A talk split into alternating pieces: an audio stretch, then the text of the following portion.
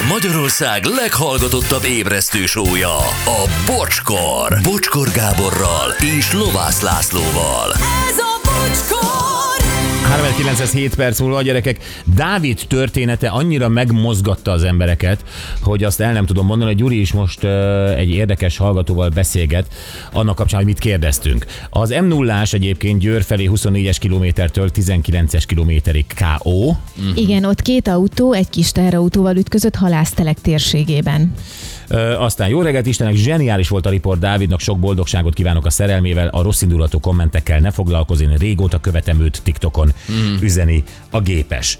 De jó, megkönnyeztem, nagyon megható, példaértékű, mindenki számára brutál rajongód, Laura. Igen, azt akartam mondani, hogy tegnap én is megnéztem több videót az ő TikTok csatornáján, és bevallom őszintén, hogy nekem is könnybe lábadt a szemem több alkalommal. Mm.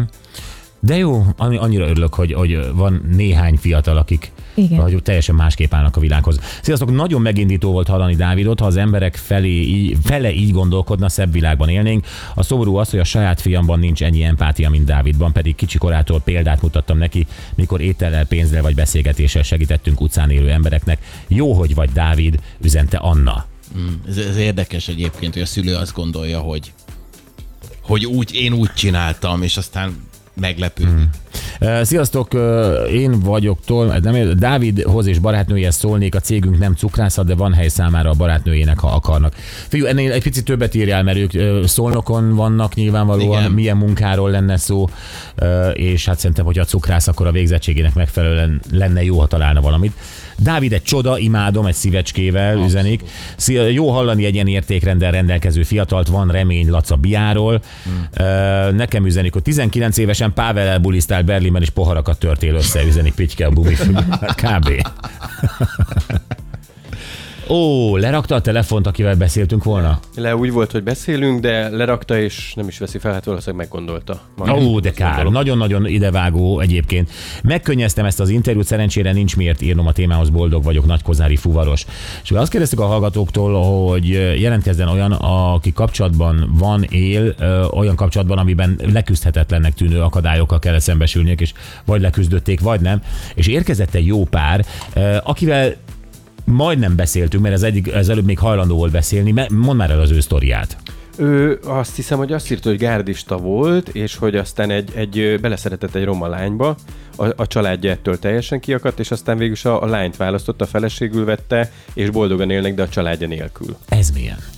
Gyerekek, micsoda történet. Gárdista, Ö, nyilván ez nem egyenlő azzal, hogy valaki rasszista, de azért az embernek vannak asszociációi, és, és beleszeret egy roma lányba, és ezért inkább a kapcsolatait kénytelen megszakítani, mert hogy ő a, a szerelmével akar együtt élni. De a szülők oldaláról is nagyon érdekes dolog. Ezt tudod, amikor a, azt mondja a szülő, hogy nekem mindegy, csak a gyerekem boldog legyen. Hmm. És aztán mégis van egy vonal, amikor azt mondod, hogy na jó, azt azért nem.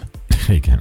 Hú. Ja, na anyám, amikor a kedvesemmel bejelentettük, hogy áldott állapotban van, azt mondta, na szép kis születésnapi ajándék, soha nem szerette őt, és kb. tizenhárom éve ki is tagadott minket, azóta sem beszélünk. Anyák, anyák tudnak jókat mondani. Igen. Sziasztok, én egy testéből élő lányba szerettem bele. Nem tudtam a kezdetén, de amikor megtudtam, is vele maradtam. Nem emiatt lett vége a kapcsolatunknak, Attila. Uh-huh. Ö, ő nikotinfüggő, én nem. Ő akar gyereket, én nem. Öt és fél évig gyűrtük egymást, egy hónapja elköltözött, unhappy end, üzeni Tibor.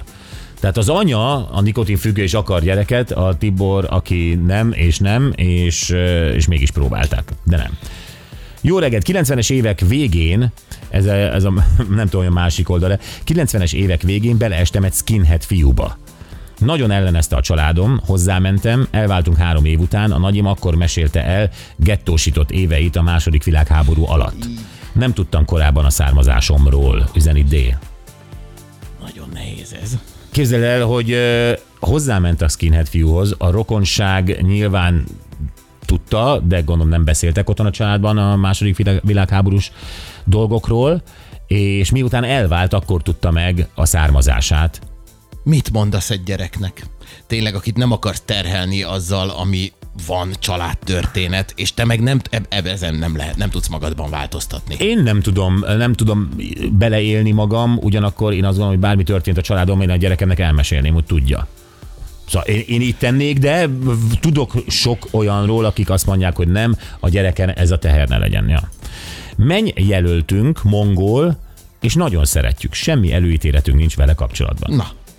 Sok igen. Boldogságot. Bocsi for president, le a kalappal Dávid előtt. A mai világban nagyon ritka, hogy valaki tizenkilenc évesen e, ilyen hozzáállással mutasson példát. Azt hiszem, sokunknak lehetne utánozni respect botont bajáról. Uh-huh. Érdekek, mindenki oda van Dávidért. Igen. De egyébként nem csak tizenkilenc évesen, akárhány évesen tényleg ilyen empátia megérzékenység van benne. Az, hát tudod, az ember elgondolkodik, hogy ó, hát ha egy tizenkilenc éves ennyire nyitott tud lenni, ennyire fontosnak egy ügyet tud tartani egy ügyet, akkor én, én idősebben, érettebben miért nem? Um, bennem mindig van egy olyan, hogy általában azok lesznek érzékenyek, akikben amúgy is megvan a hajlam. Tehát aki teljesen, teljesen érzéketlen, és, és még folytathatnám, szerintem őt egy Dávid riport se fogja megváltoztatni, őt egy Dávid TikTok videó sem fogja megváltoztatni. Tényleg csak azokat, akik eleve, eleve már érzékenyek, maximum egy mm-hmm. picit úgy felnagyítódik. Hát igen. Ez a tematika, igen. Na jó, ha lesz még érdekes, kár, hogy nem tudunk beszélni a volt gárd, vagy a gárdistával, mert, mert ez nagyon érdekelt volna ez a történet, hogy ő hogy vívta meg a belső uh, harcait uh, azzal, hogy ő mi, mi mellett döntsön, az elvei mellett, ami, ami, amire lehet, hogy később rájött, hogy egy baromság, uh, vagy, uh, vagy a szerelme mellett, uh, aki, aki, a, akit az ő elv társai idézőjelben, tehát nem elvtárs, tehát az elvének a társai, az, azok nyilván nem néznének jó szemmel, iszonyat érdekes sztori lett volna. Próbálj meg még, még egyszer, Gyuri, jó. Hát ha tudunk vele még beszélni valamikor, jó? Jó, jó.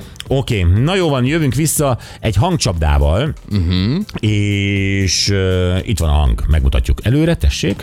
Ari azt mondja, hogy szeretem, hogy nekem akkor előtt tartsoljak lenni, tehát most akkor kerek magam, nem majd a négyetöket, vagy valaki a padán, nékli, hogyha nekem vagy, én most ezer ember biztos lesz. A Facebook oldalunkon szokás szerint lehet segítséget kérni, ha meghallgatnád, de egyébként meg hívjatok. Meg ott is lehet nyerni, a Gyuri mindig ezt szokta mondani. Ja, igen, ott is van bocsizacsi, úgyhogy tippeljetek egyébként helyesen. De most hívjatok, hogy hallottátok nulla hat húsz huszonkettő huszonkettő százhuszonkettő.